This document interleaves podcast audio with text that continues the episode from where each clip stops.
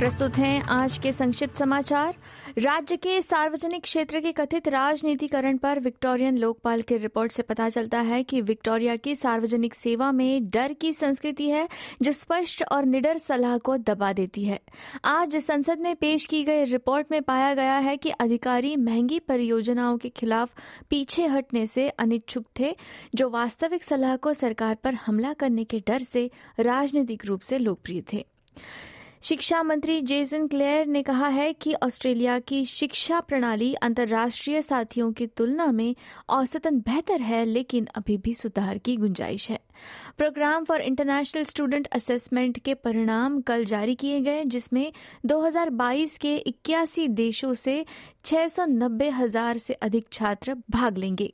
प्रधानमंत्री Anthony Albanese ने national disability insurance scheme, यानी एनडीआईएस के भविष्य को सुरक्षित करने के कारण सुधारों पर चर्चा करने के लिए राज्य और क्षेत्र के नेताओं से मुलाकात की है।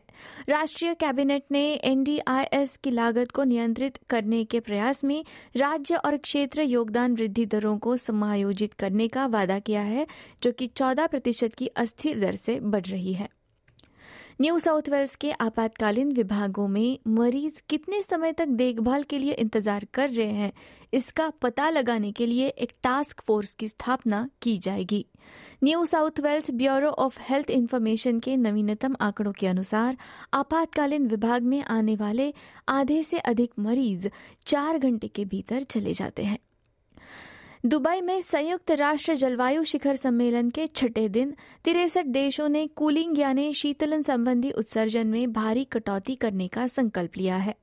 ग्लोबल कूलिंग प्रतिज्ञा, कूलिंग से क्लाइमेट वार्मिंग उत्सर्जन पर दुनिया का पहला सामूहिक ध्यान केंद्रित करती है, जिसमें भोजन और दवाओं के लिए रेफ्रिजरेशन और एयर कंडीशनिंग भी शामिल है। कोषाध्यक्ष जिम चामर्स कहते हैं कि ऑस्ट्रेलिया की अर्थव्यवस्था प्रगति कर रही है पर नए आंकड़ों से पता चलता है कि पिछली तिमाही में विकास दर उम्मीद से कम है।